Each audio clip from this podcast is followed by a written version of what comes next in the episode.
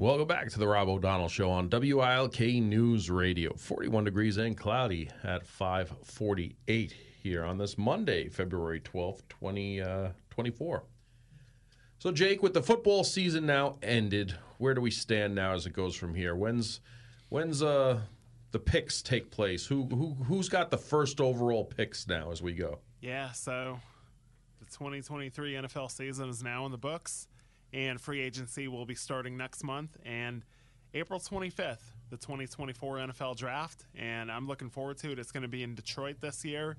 Right now, with the first pick, it is the Chicago Bears. They acquired that pick from the Carolina Panthers, and a lot of speculation about the the future of Justin Fields, their quarterback, whether or not he's going to be there.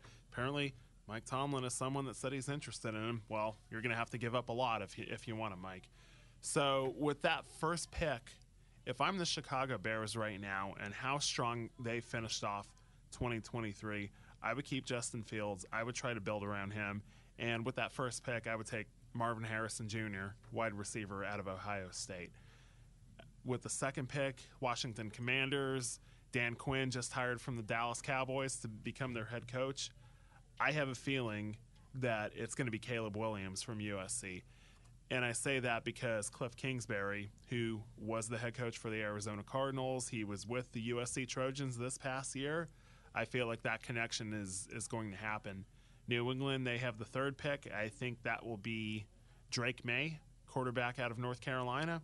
And then rounding out the top 10, we have Arizona Cardinals fourth, Chargers fifth, Jim Harbaugh back in the NFL for the first time in 10 years, the Giants sixth, Titans seventh, Atlanta Falcons eighth, the Chicago Bears ninth with their actual pick, and the New York Jets rounding out the top 10. That's where things stand with the NFL draft. And, you know, just that's what I'm looking forward to the most now. I've been doing already this morning. Um, Wait, whoa, whoa! You're already looking. April's what you're looking forward to now, not not February 18th. Well- uh, what happens February 18th? Um, It looks like it's going to rain day? all day at Daytona. Oh, Yeah, I checked the forecast this morning and it's calling for rain Saturday and Sunday. I mean, then again, it's Florida and it, that could change in any given minute. And there's been times over the years where you have an 80, 90% chance of rain and they manage to get the whole race in that day or at least most of it. So, you know, hopefully, hopefully things change. Other, if, other than that, if it doesn't, Rob, I'm glad that we're off next Monday. Yep. yeah, for President's Day because right now that's that's what it's looking like for the Daytona 500 if if I'm being honest. well, we'll keep us up with update date on that, and Yeah. hopefully, hopefully it, it goes through. It's still early yet, so Yeah. uh, I mean, like I said, we, we're getting anywhere away. from two to 80 inches of snow tonight into tomorrow. So, uh, NEPA, you never know what to expect. yeah, there But, you yeah. go. But There yeah, you go. April 25th and the NFL draft that will be the first round is April 25th, April 26th, rounds 2 and 3 and then April 27th rounds 4 through 7. And of course, the other thing to take into consideration is once that draft is over, even if you weren't drafted, there's still a chance that someone could pick you up. Matter of fact, when I was watching the Super Bowl pre pre pre pre game yesterday, there was some talk that if San Francisco wouldn't have taken Brock Purdy with that very last pick in 2022, one of the teams that was considering him was the Minnesota Vikings. And I think that definitely would have helped them out big time this past year when Kirk Cousins tore his Achilles. And I think the Chicago Bears were another team that was interested in, in Brock Purdy as well. So ultimately, I think the one thing that I take away from the Super Bowl, Rob, is, you know, I went through this with Bill Belichick, Tom Brady, and the New England Patriots, and, and it's almost kind of the same thing now with the Kansas City Chiefs after last night. Until proven otherwise, it's it's hard to bet against them Yeah, they're going to be a team to beat, no doubt. because Andy Reid will be back in 2024. There was some speculation, just like last year, whether or not he was going to retire. Me personally, I, I never felt like that was going to happen. I mean, this is a, a very, very rare chance. Nobody, hit, like I talked about earlier, nobody has ever three-peated during the Super Bowl era. I know Green Bay, they won the first two Super Bowls. They won the NFL championship in 1965, but nobody has ever done a repeat. And I feel like that's what is going to have Andy come back. And hey, I mean, obviously, if if they're the first team to three-peat, who knows? Maybe then you could see him right off into the sunset. And like I was talking about with San Francisco, it was it was an amazing season from start to finish. You know, unfortunately, unfortunately, a couple freak plays. I guess you could say Dre Greenlaw when tearing his Achilles just running out onto the field. I mean, who who honestly expected Yeah. that? And it just seemed like the injuries, whether it was Jon Feliciano was one of them, Ji'Ayir Brown that we were talking about earlier, and then just some freak plays too, whether it was Dabo with his hamstring. yeah, Deebo, yeah, Deebo Samuel with the hamstring.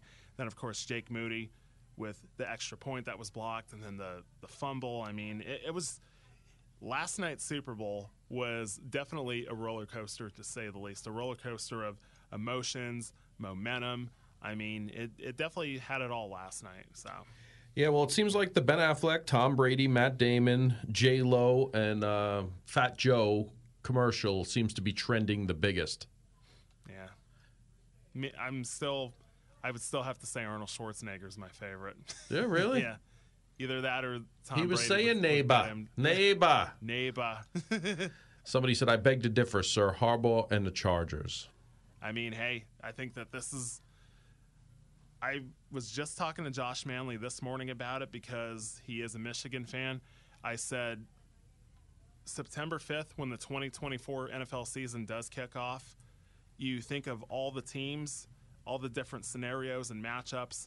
And when it comes to the Kansas City Chiefs, if I'm Roger Goodell, that's the game I'm scheduling for Thursday night, September 5th, is the Los Angeles Chargers. As I talked about Jim Harbaugh, his first game back in the NFL, 10 years after he and the San Francisco 49ers sort of had a falling out, sort of a disagreement.